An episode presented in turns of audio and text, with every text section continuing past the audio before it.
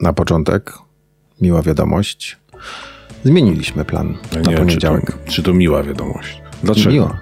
Miła, bo tak długo tutaj siedziałeś i rozmawiałeś z naszym gościem, dzisiaj nagrywanym w poniedziałek, że mm, technicznie będzie to ciężkie No. do obrobienia. To prawda i mało tego powiem, że z naszym gościem po zakończeniu rozmowy rozmawialiśmy dalej i doszliśmy do wniosku, że drugi odcinek będzie potrzebny, a może i trzeci. A to może dalej się więcej. nagrywało? Nie, dalej się nie nagrywało. Bo to, to dalej z reguły, może nie z reguły, ale często jest Często. ciekawsze niż to, co przedtem. No nie zawsze, ale, No, ale to, też to, nie to zawsze się nadaje do też o tym, że no właśnie, że nie zawsze rozmówcy mogą wszystko powiedzieć do mikrofonu. Zwłaszcza, że ten dzisiejszy rozmówca, który nie jest dzisiejszym, a będzie w A czwartek, będzie czwartkowym. a będzie czwartkowym, e, rzeczywiście ma powody, żeby nie mówić wszystkiego. Ale uwaga, żeby było ciekawiej, to rozmówca, który, z którym nie rozmawiałem dzisiaj, ale dzisiaj puścimy tę rozmowę, dokładnie tak samo było. Po zakończeniu rozmowy, chociaż zupełnie inna tematyka, po zakończeniu rozmowy porozmawialiśmy sobie o wielu, wielu innych rzeczach. E, I też to jest osoba, która musi zachować tajemnicę. Dobrze. I to jest ta osoba, z którą e, wywiad dzisiaj będziemy Tak. emitować. To co, już mogę mówić, kto to? To już, już, czy jeszcze pogadamy tak? Bez sensu. Bez sensu. Ja już się nagadałem dzisiaj. Dobrze, to się nagadałeś dzisiaj. Okej, e, wracamy do poniedziałkowego odcinka. I to będzie 21 odcinek 21 odcinek. podcastu pozańskiego, druga wersja. To co dzisiaj? Dzisiaj rozmawiamy o problemach. I to o problemach, które właściwie od 20 lat mówi się o nich tylko i wyłącznie, że narastają, narastają i jeszcze raz narastają.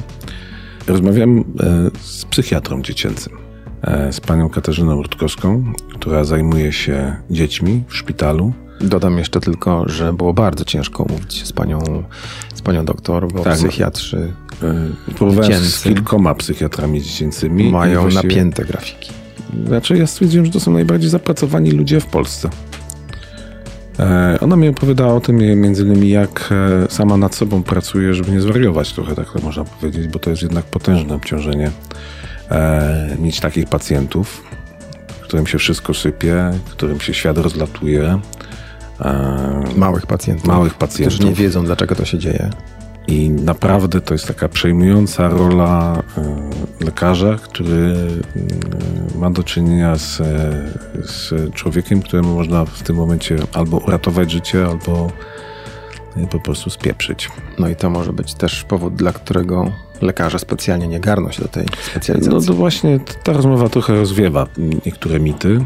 E, niektóre mity rozwiewa, niektóre nie. W każdym razie ma wydźwięk taki, że myślę, że nawet ludzie, których psychiatria dziecięca nie interesuje i którzy uważają, że ich nie dotyczy, ich dzieci są zdrowe i tak dalej, powinni tego posłuchać, żeby zwrócić uwagę na wiele symptomów, które e, u dzieci mogą się pojawiać. A zapytałeś, jak długo w tej chwili czeka się na konsultację? Oj, nie. To do następnej rozmowy. Dobrze, to przypomnijmy jeszcze raz na koniec, kto jest gościem dzisiejszego odcinka. Ostatecznie Katarzyna Rutkowska, psychiatra dziecięca. zapraszamy. Jaki jest najtrudniejszy przypadek, z jakim się pani zetknęła? Myślę, że kilka takich e, dzieci mam w pamięci, natomiast chyba z początków e, mojej pracy zawodowej e, bardzo utkwiła mi historia takiej dziewczynki. Może trudność tego przypadku nie polega wcale na medycznej stronie, natomiast na sytuacji takiej ży- życiowej, rodzinnej, e, ponieważ e, często dzieci trafiają do nas, e, do naszego oddziału z myślami samobójczymi czy zamiarami samobójczymi. To też była taka historia, kiedy, kiedy dziewczynka mm, próbowała odebrać sobie życie. Natomiast no, zawsze doszukujemy się powodów, tak? co, co skłoniło y, wtedy dziesięciolatkę do takich działań. Y, Okazało się, że dziewczynka została. mm, Była właściwie przetrzymywana, można powiedzieć, przez swojego ojca, y, ukrywana przed mamą. Dopiero u nas na oddziale udało się tą sytuację rozwiązać i, i, pomóc im znowu się spotkać i, i pomóc y, tej, tej rodzinie, znaczy rodzinie, no dziewczynce z mamą właściwie odnowić relacje i, i, i dotrzeć tak naprawdę do sedna problemu, który, który powodował, że dziewczynka była w takim stanie psychicznym. Y, To było bardzo trudne też, też dla nas jako personelu, żeby mm, obiektywnie ocenić tą sytuację i myślę, że to jest taki przypadek, który na zawsze zapamiętam. Udało się pomóc? Dało się pomóc, tak. Czy to tak, można muszę- powiedzieć, że jest pacjent wyleczony? To znaczy, właśnie, no, myślę, że w naszej pracy są takie dwie strony medalu, czyli ta medyczna, kiedy rzeczywiście interesuje nas diagnoza, objawy, ewentualne leczenie farmakologiczne i cała duża druga strona medalu, czyli y, sprawy socjalne, rodzinne, kiedy tak naprawdę mm, można powiedzieć, że dziecko nie jest chore, tylko jest postawione w takiej sytuacji życiowej, że mm, jakby nie da się tego inaczej znieść. Dorosły prawda? człowiek by się zabrał, Tak, tak? I, i, i, dlatego dzieci mają myśli samobójcze, czy podejmują wręcz takie próby, mm, i wtedy tak naprawdę nie zawsze wynika to z czystej, jakby takiej książkowej definicji choroby psychicznej, tylko, tylko wynika to z ich po prostu bardzo trudnej sytuacji. Co czyni naszą pracę nie zawsze taką medyczną i, i powoduje, że często musimy tak naprawdę zastanowić się, co możemy zrobić dla dziecka od takiej strony socjalnej, jak możemy tą sytuację rozwiązać, czy chociaż załagodzić, żeby na przyszłość mieć nadzieję, że nie będzie to skutkowało znowu tendencjami samobójczymi. A można mówić, że to są problemy, które tworzą dorośli? Jak najbardziej. Myślę, że życie każdego dziecka jest y, w dużej mierze podzielone na to, co się dzieje w szkole i na to, co się dzieje w domu. Jeżeli w którymś z tych środowisk y, dzieją się jakieś duże nieprawidłowości, to, to jak najbardziej to, to wpływa na stan psychiczny. A y, sytuacja domowa, y, sytuacja między rodzicami, y, czy przemoc czasami, no jest bardzo często bezpośrednią przyczyną tego, że dziecko sobie nie radzi, zaczyna mieć myśli samobójcze i w efekcie trafia do nas. A to nie jest tak, że trzeba mieć jakieś predyspozycje do tego? Mm, Predyspozycje, trudno powiedzieć. Tak naprawdę y, predyspozycje, o predyspozycjach pewnie możemy myśleć, jeśli chodzi o, y, o, o choroby psychiczne, tak? o depresję czy, czy schizofrenię. To, to możemy na pewno mówić o takich predyspozycjach genetycznych y, i, i jakimś takim rodzinnym czasami występowaniu tego typu schorzeń, ale mm, czasami nie doszukujemy się tego tak naprawdę i, y, i próbujemy rozwiązać tą sytuację, z którą się po prostu spotykamy. Pytam o to też dlatego, że mm, czytając o wszelkich statystykach, właściwie ciężko się połapać, e, w jakim my jesteśmy e, obecnie miejscu, tylko wiadomo jedno, że jest kryzys. To znaczy, że z roku na rok ta liczba dzieci z problemami psychicznymi narasta. E, nie znalazłem najświeższych danych, tylko znalazłem te dane, które gdzieś tam w okolicach wybuchu pandemii zaczęły tak gwałtownie rosnąć. Dzisiaj się mówi, że, że to już nie jest e, co dwudzieste dziecko, tylko co ósme dziecko z problemami psychicznymi, a nie wiem, czy już nie co siódme albo co szóste, że liczba dzieci, które mają, e, mają problemy psychiczne, e, to w Polsce jest niewiele poniżej miliona. E, I teraz pytanie, czy to jest taka, takie statystyki, którymi lubią sobie patować dziennikarze, czy mówimy o rzeczywistości, że to tak naprawdę jest? To tak naprawdę jest. Rzeczywiście mm, my to widzimy w takiej codziennej pracy i w pracy w szpitalu, y, który jest zawsze przepełniony. Y, Nasz oddział liczy 25 łóżek, y, a sytuacja, żeby tam było 25 dzieci, to, To ciężko sobie y, przypomnieć. Y, Teraz jest y, 27, 8 y, i to jest dla nas tak naprawdę komfortowa sytuacja, ponieważ jest rzadko tak niski stan. To ile było najwięcej? 40. 40 na 25 Pięć łóżek. łóżek. To gdzie Czyli- one nawet nie mają gdzie leżeć? No tak, najpierw y, jak jest taka sytuacja, no to najpierw y, dzieci otrzymują łóżka na korytarzu, czyli tak naprawdę są w rządku po prostu wzdłuż ściany. Y, To też można sobie wyobrazić, jaki komfort ma pacjent, który przed chwilą chciał sobie odebrać życie, a w tej chwili leży na głośnym korytarzu i właściwie nie ma swojego miejsca. I to jest niekoniecznie pacjent, który musi leżeć, prawda? To, Oczywiście, no ale musi tam Hmm. spać, tak, i ma tam swoje jedyne miejsce właściwie w takim oddziale. I, a potem niestety, kiedy kończą się łóżka, no to dzieci trafiają na materace na podłogę. Także no czasami ten oddział wygląda yy, bardzo yy, przerażająco i, i, i to tworzy też oczywiście dużo, dużo napięć między dzieciakami, które już i tak niebezpieczeństw. są niespokojne. Oczywiście, że tak. Mhm. Tak? Właśnie sobie próbuję wyobrazić noc na takim oddziale. Mhm. E, to przepraszam, tam się nie dzieją jakieś dantejskie sceny? Wy nie musicie cały czas nad tymi dziećmi jakoś panować? To znaczy, to jest tak, że one są cały czas y, obserwowane przez panie pielęgniarki, które mają 12-godzinne zmiany i rzeczywiście one są z dziećmi cały czas. Y, Ale nie przywiązuje się już dzieci do łóżek. Czy przywiązuje się? To znaczy, to jest zawsze taki kontrowersyjny temat. Taki przymus bezpośredni w postaci unieruchomień y, jest czasami rzeczywiście stosowany, ale to jest w sytuacjach, kiedy jest bezpośrednie zagrożenie życia, czyli kiedy, bo czasami mówimy o dzieciach też, które są upośledzone, niepełnosprawne intelektualnie, z którymi nie ma na przykład kontaktu takiego werbalnego, nie ma, nie ma możliwości rozmowy. I na przykład takie dziecko, kiedy jest bardzo pobudzone, robi krzywdę sobie, robi krzywdę innym, to czasami y, jest y, jakby wymagane to, żeby to dziecko zabezpieczyć przed tą krzywdą w taki sposób, tak. Nie macie wyboru. 40 dzieci na 25-osobowym oddziale, a lekarzy ilu? Y, teraz mamy dosyć komfortową sytuację, nawet trudno mi powiedzieć, bo kilku lekarzy rzeczywiście też u nas zaczęło specjalizację, y, także, także teraz u nas jest pod tym względem wyjątkowo komfortowa sytuacja, ale wiemy, że w innych oddziałach jest zupełnie inaczej. Y, wiemy, że, że w oddziałach poza miastem, y, czy w mniejszych miastach, y, to jest to, no, nawet dochodziło do sytuacji, że oddziały zostały zamknięte, tak jak chociażby oddział y, w szpitalu Dziekanka w Gnieźnie w zeszłym roku. A wasz przecież o Mały Włos też nie został zamknięty, bo nie pamiętam, to było dwa lata temu, kiedy wszyscy lekarze złożyli wypowiedzenia. Tak, rzeczywiście było to, to związane właśnie z tą skrajnie trudną sytuacją, o której już troszkę powiedziałam, czyli z tym ogromnym przepełnieniem, tak naprawdę niewydolnością systemu i brakiem jakichkolwiek pomysłów na to, jak to rozwiązać ponieważ, y, ponieważ to my bierzemy odpowiedzialność za zdrowie i życie tych dzieci, które są na oddziale jednocześnie nie mogąc tak naprawdę zapewnić im warunków, które byłyby należyte do tego procesu leczniczego i diagnostycznego, więc, więc tak y, była to sytuacja dość patowa y, i i stąd taka, ta, takie drastyczne też, też działania. Ale podziałało wtedy. Tak? Mhm. Tylko co się zmieniło? Y, no, działa na przykład teraz w szpitalu y, HCP, y, działa drugi oddział psychiatrii dziecięcej w Poznaniu, który no, to prawda, że oddział w Gnieździe został zamknięty, ten został otwarty, natomiast no na pewno jest to przynajmniej druga jednostka w Wielkopolsce, która jest w stanie zapewnić taką całodobową opiekę. I lekarzy przybyło? No tak, psychiatra dziecięcy nie bierze się znikąd.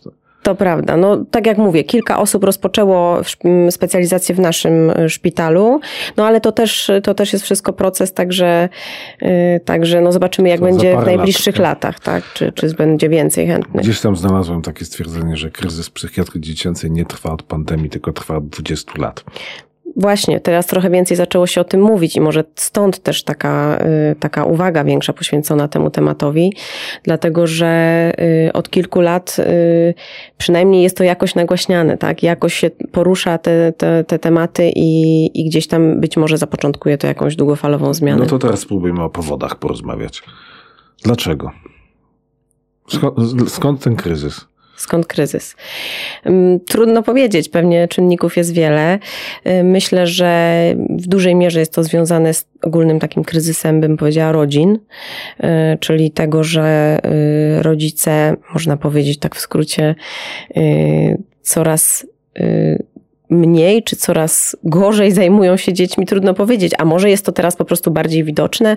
Y, nie jest to, myślę, takie jasne, ale na pewno te problemy rodzinne, które, które problemy rodzinne, przemoc, y, tak naprawdę odrzucanie dzieci, które teoretycznie mają rodziców, które teoretycznie mają domy, ale tak naprawdę są pozostawione często same sobie. Y, myślę, że to jest coś, co popycha je do, do autoagresji, do agresji względem innych, do, do, do tego typu działań, które są już w kręgu naszych, że tak powiem, zainteresowań. Y, I mm, może też to, że dzieci między sobą stały się bardziej, e, dzięki mediom społecznościowym, coraz bardziej, coraz więcej mają tego kontaktu takiego wirtualnego, co na pewno wpłynęło na to, że nękanie, czy jakieś takie szykanowanie w szkole y, też y, przybrało inną formę, zaczęło się nasilać, ponieważ jest wielokrotnie. Jest łatwiejsze. Tak, jest łatwiejsze, jest anonimowe przede wszystkim. Więc często spotkałam się z takimi sytuacjami, że dziecko na przykład było jakoś przez internet z anonimowych kont jakoś podżegane do samobójstwa, czy jakoś wyzywane, wykluczane, y, bało się przez to chodzić do szkoły. Także myślę, że jeżeli kiedyś no, nie było tego rodzaju form, no to oczywiście pewnie było jakieś dokuczanie w klasie, w obecności pewnie nauczyciela, natomiast nie, nie, nie mogło to przybierać aż tak wyrafinowanych form. Tutaj parę razy już przy tym stole padło takie stwierdzenie dotyczące młode, młodego pokolenia, może niekoniecznie dzieci, ale tak zwanego pokolenia Z, które wkracza na rynek pracy, że w ogóle e, dziś młodzi ludzie mają słabszą konstrukcję psychiczną, że są mniej odporni. Czy, czy pani to potwierdza, czy, czy to jest trochę inaczej, że, że oni są tak samo odporni, tylko mają mhm. właśnie więcej bodźców? No tu, tu, już może taka moja prywatna opinia mhm. troszkę bardziej y, wybrzmieć. Y, myślę, że coś w tym jest. Y, coś w tym jest, że coraz mniej chętnie podejmujemy wyzwania, trudności, cały świat zachęca do tego, żeby patrzeć na swoje indywidualne korzyści, swój indywidualny rozwój, żeby się nie poświęcać dla nikogo. Tak, całe, mm, myślę, że, że cały dzisiejszy świat do tego generalnie dąży y, i, i popiera taką postawę. Stąd pewnie takie wygodniejsze życie, czy wygodniejsze jakieś decyzje y, są y, łatwiej teraz podejmowane przez młodych ludzi. A później odchodzi pierwszy kryzys i sobie nie potrafimy poradzić. Mhm. Tak? E to jeszcze wracamy do psychiatrii. Kiedy trafiają do Was dzieci? W jakim stanie? Mhm. E, jaki to jest ten moment, że dziecko przyjeżdża do szpitala na oddział psychiatryczny? Mhm. Te momenty są bardzo różne, y, aczkolwiek to, że zostaje przyjęte na taki oddział, to rzeczywiście musi stanowić y, zagrożenie dla siebie lub innych. To jest taki podstawowy, y, podstawowy warunek, który, który musi się zadziać, żeby padła decyzja o przyjęciu, bo tak jak wspomniałam o przepełnieniu naszego oddziału, no to też mm, można sobie wyobrazić, że my musimy podejmować często bardzo trudne decyzje, czy dane dziecko, które przyjeżdża, należy przyjąć, czy należy je odesłać do domu, tak? I to jest też jakby nasza odpowiedzialność, jaką decyzję podejmujemy podejmujemy.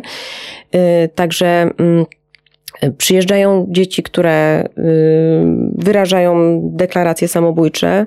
Czasami y, są to dzieci, które są przekazywane do nas y, z innych jednostek, mam nadzieję, mam na myśli oddziały pediatryczne, gdzie na przykład trafiły po, już po próbie samobójczej, tak? Na przykład przez nadużycie leków wymagały wiem, takie popularnie zwanego płukania żołądka, tak? I, I na przykład wtedy trafiają do nas na takie leczenie psychiatryczne. Mm, czasami jest to agresja wobec innych, czyli też zdarzają się takie sytuacje, sytuację, że dziecko na przykład jest bardzo, staje się bardzo agresywne w szkole z jakiegoś powodu. Szkoła wzywa karetkę, karetka przywozi dziecko do nas. Także tych Zda, sytuacji Zdarza jest... się, że odmawiacie przyjęcia? Tak. Zdecydowanie, no musimy tak robić, to znaczy to też, też nie dla każdego dziecka jest dobre, dobry pobyt na stacjonarnym oddziale takim całodobowym, także, także czasami to jest decyzja podyktowana nie tylko brakiem miejsc, ale, ale też dobrem pacjenta. Ale to są mhm. z reguły przypadki te lżejsze, czy mówicie, że tu już nie jesteśmy w stanie pomóc? Mhm. Nie, to raczej jest tak, że wtedy, kiedy dziecko na przykład w naszej ocenie tego stanu psychicznego, który oceniamy w, w rozmowie w Izbie Przyjęć, nie stanowi zagrożenia dla siebie, dla innych y, i możemy wtedy skierować dziecko do takiej opieki ambulatoryjnej, czyli po prostu proponujemy psychoterapię, leczenie psychiatryczne, ale w trybie takim ambulatoryjnym, czyli wizyt po prostu w gabinecie, w poradni, y, a nie w takim oddziale stacjonarnym. Czyli wszystko w rękach rodziców, opiekunów? W zasadzie tak, w zasadzie tak. My, my dajemy oczywiście zalecenia, yy, rodzice otrzymują od nas wskazówki, co powinni zrobić, jak, jak poprowadzić to leczenie. Czasami już włączamy jakieś leki, ale kontynuacja musi być gdzieś na zewnątrz szpitala. Yy, także rzeczywiście no tutaj rodzice są przed tym wyzwaniem znalezienia odpowiedniej pomocy dla dziecka. To teraz druga strona medalu. Czy są tak ciężkie przypadki, że rzeczywiście mówicie, że tu nie jesteście w stanie pomóc? Nie zakładamy tego nigdy. Nie, nie mówimy tak komuś na, na dzień dobry, że tak powiem. tak. Nie mówimy tak y, na dzień dobry, że nie da się pomóc i właściwie umywamy ręce. Także wielokrotnie y, nasze leczenie było bardzo długotrwałe. Nasze próby były bardzo y, jakby różne, tak? To znaczy, że, że, że oczywiście, że są bardzo trudne przypadki, gdzie takie, można powiedzieć, sztampowe działanie nie pomaga i wtedy musimy szukać innych rozwiązań ale, mm, ale tak bym nie powiedziała, że komuś mówimy, że, że nie da się już pomóc. Ale zawsze udaje się pomóc? Nie, nie zawsze. Nie zawsze, dlatego że y, ta strona y, systemu, w którym dzieci funkcjonują, czyli systemu rodzinnego, y, mówiąc najogólniej, jest y, bardzo ważna. Jeżeli, powiedziałabym nawet, że w niektórych przypadkach najważniejsza. Jeżeli dziecko tak naprawdę jest skłonne do współpracy, a rodzice nie są i rodzice na przykład nie widzą problemów w ich życiu rodzinnym, w ich stosunku do dziecka, w spełnianiu tych wszystkich obowiązków wychowawczych, no to powiem szczerze, my jako obce osoby nie mamy takiej mocy sprawczej, żeby w tą rodzinę tak bardzo ingerować, prawda? My możemy mhm. podpowiadać, dawać wskazówki, rozmawiać, spotykać się, próbować pokazać to na różne sposoby, co jest istotą problemu, ale jeśli rodzice są na to zamknięci, to, to nawet jeżeli pozornie ten stan dziecka w krótkim czasie się poprawi, no to często możemy spotkać się z tym, że po kilku miesiącach właściwie historia zatacza koło. I wraca do was tak. ten pacjent. Tak. E, albo już nie wraca, tylko to samobójstwo w końcu skutecznie popełnia, tak? Niestety często, często to znaczy no, statystyki też są, mm, są dość e, niepokojące, że dość dużo dzieci jednak e, podejmuje skuteczne próby samobójcze. No bo mm, często ludzie, którzy nie mają z tym do czynienia na co dzień, myślą, że dzieci to po pierwsze powody są błahe, ale po drugie te samobójstwa to jest raczej demonstracja niż niż same w sobie mają cel zakończenia życia. Rozumiem, że to nie tak.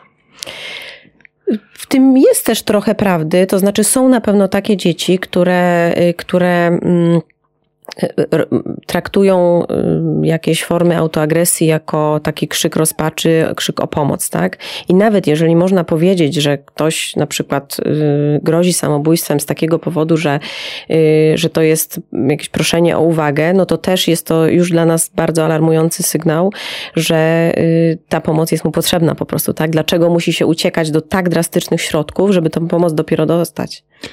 E, kilka pytań naraz chciałem zadać. To może tak, zacznijmy od tego, jak rozpoznać problemy psychiczne. Jest jakiś klucz, którym laik może się posługiwać, że tu już trzeba pomóc?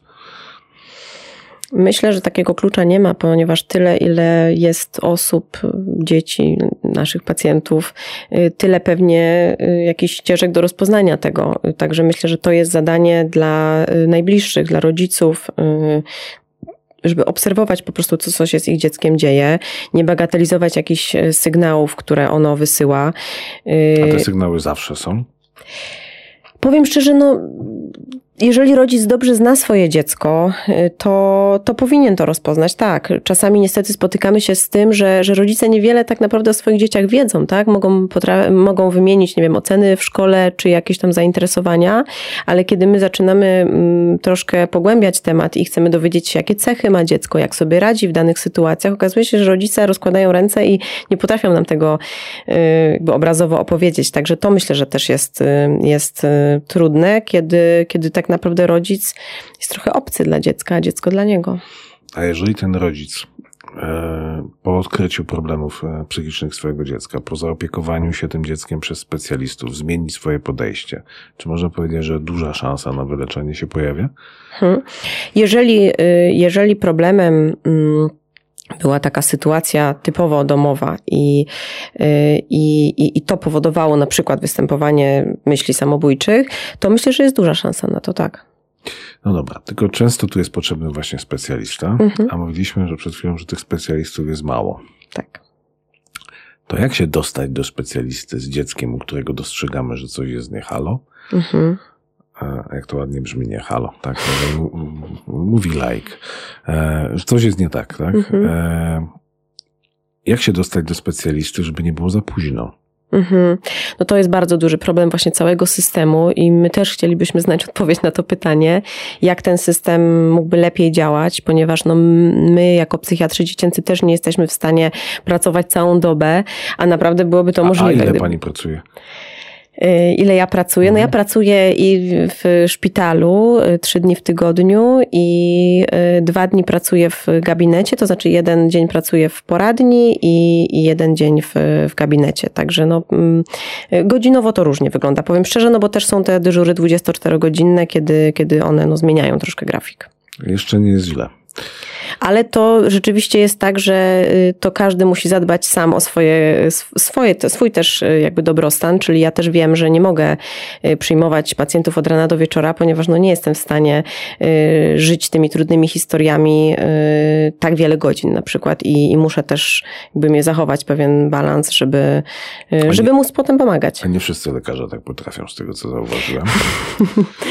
No tak. Nie, nie, nie ukrywam, że tak. próbowałem się mówić z psychiatrą dziecięcym od jakiegoś czasu i, i pierwsze, co mnie zaskoczyło, to to, że to jest, to są straszliwie zajęci ludzie. Tak. Po prostu zapracowani od rana do wieczora. Tak, bo rzeczywiście zapotrzebowanie jest takie, że, yy, że kiedy my zgłosimy na przykład, że jakiś tam dzień możemy przyjmować poradni, to lista pacjentów, która się tworzy na ten dzień, czyli osób, które gdzieś oczekują na miejsce, które może się już zgłosiły wcześniej i są na jakiejś liście rezerwowej, ona się zapełnia tego samego dnia. Czyli jeżeli chcemy dostać się szybko do lekarza ze swoim dzieckiem, to co, iść prywatnie? No powiem szczerze, że nawet prywatnie to nie jest takie proste często, ponieważ no właśnie te, te, te godziny naszej pracy są też no, ograniczone i nawet y, powiem szczerze, że większość psychiatrów dziecięcych prywatnie ma też dosyć długie terminy, także, yy, także czasami naprawdę jedynym, my też wiemy, że to jest jakby minus tego systemu, że czasami dziecko mogłoby być zaopiekowane wcześniej, yy, gdyby były miejsca, tak, a nie, nie doszłoby do sytuacji, w której problem tak eskalował, że dziecko jest już szpitalu, No prawda? więc właśnie chciałem powiedzieć. Można by było to sam- odwrócić. Samo tak. napędzająca się Tak, katastrofa, tak. tak? Mhm.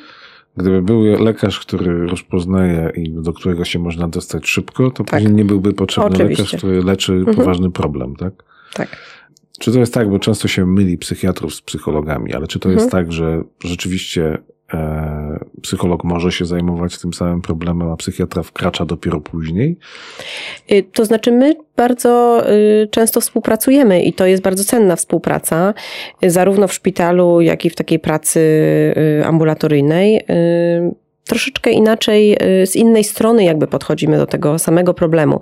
Tak naprawdę my ze strony lekarskiej, oczywiście też starając się zrozumieć całą sytuację i, i, i jakoś pomóc y, tak poza y, medycznie, że tak powiem, no to też, też oceniamy typowo pod kątem farmakoterapii na przykład, tak? Czy dane dziecko potrzebuje jakiegoś wsparcia lekowego, wypisujemy recepty, kontynuujemy potem to leczenie, ym, sprawdzamy, czy dziecko nie ma jakichś objawów niepożądanych tego leczenia. Natomiast no, psycholog na pewno z założenia spotyka się z dzieckiem częściej, te wizyty są dłuższe, y, mają formę y, troszkę no, no bardziej pogłębionej rozmowy, pogłębionego kontaktu, Y, ale powiem szczerze, że na przykład w szpitalu bardzo sobie cen, cenię taką współpracę, kiedy z daną rodziną możemy pracować wspólnie i nawet spotykamy się wspólnie, ja, psycholog i, i rodzice na przykład i wspólnie omawiamy temat, ja troszeczkę ze swojej strony, koleżanka psycholog ze swojej strony i, i, i wspólnie staramy się szukać rozwiązania. Dobra, to teraz jeszcze podpowiedź dla ludzi, dla rodziców. Hmm. E, bo to oni się z tymi problemami mierzą i okej, no rozumiem, że mogą się zdarzyć rodzice, którzy mają to całkowicie w nosie i takich rodziców się nie da e, wychować, przestrzec i tak dalej. E, a co mają robić odpowiedzialni rodzice? Jak zawsze się mówi, lepiej zapobiegać niż gasić, to jak Mhm. zapobiegać? Mhm. Da się zapobiegać? Myślę, że to co, to, co powiedziałam o słuchaniu swoich dzieci, to, to, to znowu to powiem. To znaczy, mam na myśli y, takie, nie oczywiście pilnowanie, nie wiem, nastolatka krok w krok, ale takie mm, bycie, bycie czujnym, bycie, uwa- bycie uważnym na to, co dziecko nam komunikuje, co się z nim dzieje, jakie obserwujemy zmiany, y, rozmawianie przede wszystkim z nim, tak? Jeżeli widzimy, że coś się dzieje, no to najpierw rodzic mm, powinien zapytać po swojemu, po jakby mm, nie wiem, matczynemu czy ojcowskiemu, powinien zapytać, powinien starać się y, dostrzec, o co tak naprawdę chodzi, zanim będzie pytał specjalisty. Ja powiem szczerze, że też się spotkałam czasami z, z taką sytuacją, kiedy rodzic jest jakoś sparaliżowany ewentualnym problemem takim psychologicznym czy psychiatrycznym, ym, typu, no nie wiem, samookaleczanie, tak? I rodzic jest tak sparaliżowany faktem, że dziecko się okaleczyło, że właściwie nie jest w stanie zareagować, nie jest w stanie porozmawiać sam, tak? Szuka, szuka gdzieś y, pomocy już kogoś z zewnątrz, kiedy to on jest jakby na pierwszej linii frontu i tak naprawdę to jest bardzo ważne, jak rodzic do tego Ale to jest podchodzi, jak jakiś rodzic. element, ale wcześniej jest to wychowanie i na przykład no, y, jak wychować dziecko, żeby nie Mhm. doprowadzić do problemów psychicznych. Bo są dzieci, które mają bardzo dużo oczekiwań, spełniać wszystkie zachcianki swoje, swojego Mhm. dziecka, czy, y, czy być twardym rodzicem, no to ciężki wybór. Bardzo ciężki. No na pewno nie ma jednego złotego środka i myślę, że y, ani jedna skrajność, ani druga nie jest tak naprawdę dobra, ale myślę, że y, budowanie takiego zaufania od wczesnych lat, czyli pokazywanie dziecku, że ono może samo gdzieś tam zaczynać budować swoje życie autonomiczne, ale zawsze do tego rodzica też może wrócić i, i tak naprawdę szukać u niego wsparcia, szukać u niego pomocy. Myślę, że to jest podstawa, że dziecko w sytuacji kryzysu, w sytuacji, kiedy coś się z nim dzieje, wtedy wie, gdzie się udać, tak? Wie, u kogo szukać tej pomocy i, i ma w tym rodzicu taką opokę. A kiedy tego brakuje, no to rzeczywiście czasami już, już jest za późno na odbudowanie tego, prawda? W jakimś nastoletnim wieku. Czyli bliżej, mniej świata wirtualnego. Zdecydowanie. Zabrać mhm. komórkę. No czasem zabrać. Czasem zabrać. Tak szczerze mówiąc, y, y, ja się nie nabijam, bo czasami sam się mhm. zastanawiam nad sobą, kiedy mój sześciolatek, mhm. e, który coś tam nabroił i wie, że nabroił, e, e, nagle zaczyna z nadąsaną miną mówić, lepiej by było, jakby mnie nie było. I ja się wtedy mhm. zastanawiam, czy, czy problem się jakiś już pojawia, czy tu się coś kotłuje, czy już na coś zwracać bardziej uwagę, czy po prostu tak sześciolatki mają. Mhm. A czasem wiedzą, że rodzic na to zareaguje. No aktorstwa że... trochę w tym jest no, czasami. Tak? Właśnie, więc, więc to jest myślę, to, to jest ten element właśnie znania swoich dzieci i tego, i tego że yy, pewnie się można dalej zastanawiać, tak, co, yy, co dziecko ma na myśli, czy to się powtarza, jak często, w jakich sytuacjach i, i takiego po prostu, yy, no takiej refleksji nad tymi sytuacjami być e, czujnym, ale nie przeczulonym. Trochę tak. Mhm. mhm. Czy jest jakaś rzecz, którą pominąłem? Takich ważnych rzeczy? Pewnie milion.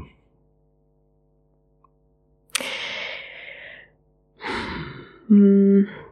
Jakie pytanie no, chciałaby Pani, żebym zadał? To znaczy, może nie, że chciałabym, żeby, żeby Pan zadał, tylko jeszcze taka przychodzi mi rzecz do głowy, że mm, tak naprawdę mówimy bardzo o tej stronie psychiatrii, która jest y, taka związana z tymi sytuacjami. Znaczy, myślę, że dobrze, bo to jest duża część naszej pracy, z takimi sytuacjami trudnymi, rodzinnymi, yy, czy, czy sytuacjami jakiejś przemocy, czy, czy generalnie sytuacjami życiowymi, które doprowadzają do, do problemów psychicznych. A no, jest też grupa dzieci, to też myślę, że warto mieć świadomość, yy, grupa dzieci, która rzeczywiście, u które rozwijają rzeczywiście choroby psychiczne, tak? Takie jak na przykład schizofrenia i to może być też trudne i, i, i do, do wyobrażenia sobie tak, że, że może być, nie wiem, 8-9-letnie dziecko, które, y, które rozwija objawy schizofrenii i niestety no, będzie wymagało prawdopodobnie leczenia do końca życia i, y, i jest to już w tym momencie niezależne od sytuacji życiowej, od sytuacji rodzinnej. Także to też jest pewna część naszej pracy, która mm, która no, wymaga no właśnie takiego już bardziej pewnie lekarskiego działania. Y, I, y, bo, bo to jest na pewno taki temat, który, który czy często. Czy tych przypadków też przybywa?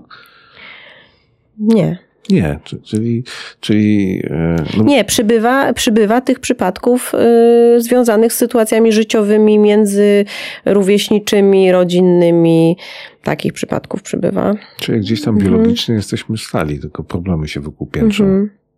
No i na pewno jest też taka kwestia y, dzieci z y, pieczy zastępczej, czyli dzieci z domów dziecka, z rodzin zastępczych. To jest też bardzo duża grupa naszych pacjentów. Y, ja osobiście mam takie doświadczenie, że jeżdżę do jednego z domów dziecka pod Poznaniem. Raz na jakiś czas po prostu zapewniam taką opiekę psychiatryczną tym dzieciom, które tam mieszkają. I, i to jest przerażające, że każde z tych dzieci ma rodziców. Nie ma sieroty tam. I to jest coś, co mnie bardzo uderza osobiście, że kiedyś mówiło się sierociniec, a tam nie ma żadnej sieroty. I, i tak naprawdę mm, no nie, niewydolność taka rodzicielska tych, tych osób, które, którym dzieciom, którym te dzieci zostały odebrane, no to, to jest rzeczywiście coś przerażającego, gdzie, y, gdzie ludzie wiodą życie często kilka kilometrów obok tej placówki y, i, i a dzieckiem tak naprawdę postanowiły się nie zajmować. Oczywiście to, to nie chodzi o to, żeby oceniać i jakoś krytykować, no ale rzeczywiście jest to, jest to y, sytuacja, która no musi generować problemy psychiczne i, i musi tak naprawdę no wymagać y, bardzo dużych terapeutycznych y, działań wobec tych dzieci, które tak naprawdę no, nie są w stanie zastąpić miłości rodzicielskiej. Jeżeli ktoś został odrzucony przez rodziców czy, czy przez jednego rodzica, ale, ale no jest w pieczy zastępczej, no to jest to mm, w pewien sposób no, na całe życie obciążenie. Ale dom dziecka nie rozwiązuje chyba tych problemów. W jakim sensie? No bo często słyszę, że domy dziecka to w ogóle powinny zostać zlikwidowane, że jednak jeśli już to rodziny zastępcze. Tylko tych rodzin zastępczych też brakuje. To też jest kolejne zjawisko, które w tym systemie słabo funkcjonuje, y, że rodziny zastępcze y, często y, nie mają już miejsc dla nowych dzieci, a są dzieci, które. Zwłaszcza trudnych dzieci. Oczywiście, zwłaszcza trudnych dzieci, jeżeli mają już kilkoro na przykład, no to trudno jest im przyjąć kolejne, które, które wymaga na przykład bardzo indywidualnej opieki. Także to też jest duży, duża trudność. Mm, myślę, że te domy dziecka, przynajmniej te, to doświadczenie moje, które ja mam z tym domem dziecka, z którym współpracuję, to jest dosyć budujące, powiem szczerze, że postawa tego personelu i dyrekcji y, i, i, i dbałość o, o takie indywidualne potrzeby każdego dziecka jest naprawdę budująca, ale to nadal to nadal wydaje się być za mało, dlatego że to są. Mm, ja zawsze też tak sobie myślę, że mimo wszystko my jesteśmy, mimo że się powiedzmy na tym temacie znamy, jesteśmy obcymi ludźmi, tak? Nie mamy emocjonalnego związku z tymi dziećmi i, i czego my byśmy nie zrobili, czego my byśmy nie powiedzieli, to to w hierarchii ze zdaniem czy, czy działaniem rodzica, no to my nie mamy szans. Zacząłem od najtrudniejszych przypadków. A ma Pani już w praktyce takie przypadki, e, z którymi ma Pani dzisiaj kontakt i patrzy na nie z radością, że to są młodzi ludzie, którzy mieli problemy i tak. wyszli na ludzi? Mhm. Zdecydowanie. Zdecydowanie. Myślę, że to są bardzo miłe momenty, kiedy, e, kiedy mm, widzimy, że e, spotkaliśmy to dziecko w bardzo dużym kryzysie. Wiele nieraz miesięcy przechodziliśmy różne trudne emocje, trudne sytuacje, y, a, a po kilku latach widzimy, że nie wiem, ktoś podchodzi do matury, już zupełnie inaczej patrzy na swoje życie, na siebie, na przyszłość, także na pewno są takie momenty. Idzie na psychiatrię? Bo tak się złośliwie mówi czasami. tak, ja wiem, że się tak mówi. Pewnie dużo w tym prawdy. Ale no, zobaczymy. Do tego ja jeszcze nie wiem, bo za krótko pracuję. nie, to też jest pytanie o odporność. Mm. Tak się zastanawiam, jak bardzo odpornym trzeba być, żeby pracować w tym zawodzie. Hmm. To znaczy, ja osobiście, pewnie każdy ma inną odpowiedź na to pytanie. Ja osobiście mogę powiedzieć, że dla mnie na pewno ważnym jest dbałość o te godziny pracy. Ja y, wiem, że ja nie mogę po prostu przegiąć. Bo sama by pani potrzebowała opieki. Tak, to znaczy nie, nie mogę po prostu, y, wiem, że taki dzień, kiedy na przykład jadę do domu dziecka, czy, czy mam dużo pacjentów poradni, y, wiem, widzę po sobie po prostu, że po południu takiego dnia nie za bardzo jestem rozmowna, tak, nie, nie, nie, nie mam już jakby takiej pojemności, żeby przyjmować kolejne trudne historie. I, i rzeczywiście myślę, że to jest ważne, żeby, żeby też dbać o siebie i, i mieć takie, każdy pewnie ma inne sposoby, jakieś odskocznie i żeby po prostu dbać o to, żeby żeby nie zwariować. Żeby nie zwariować i żeby być pomocnym później, tak, a nie mieć już tego wszystkiego dosyć po prostu. To życzę pani, żeby było coraz łatwiej. Dziękuję bardzo. Moim gościem była pani Katarzyna Rutkowska, psychiatra dziecięcy. Dziękuję.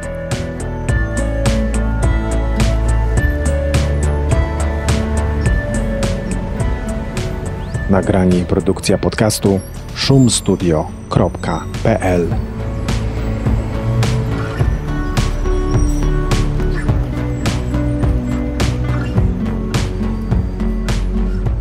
To był 21 odcinek podcastu poznańskiego, druga wersja. I już możemy powiedzieć, co będzie w 22 odcinku. E, I tak, z 99% prawdopodobieństwem, bo materiał już jest nagrany. E, sprawdziłem, sprawdziłem, nagrał się. Nagrał, nagrało się. Nagrało się.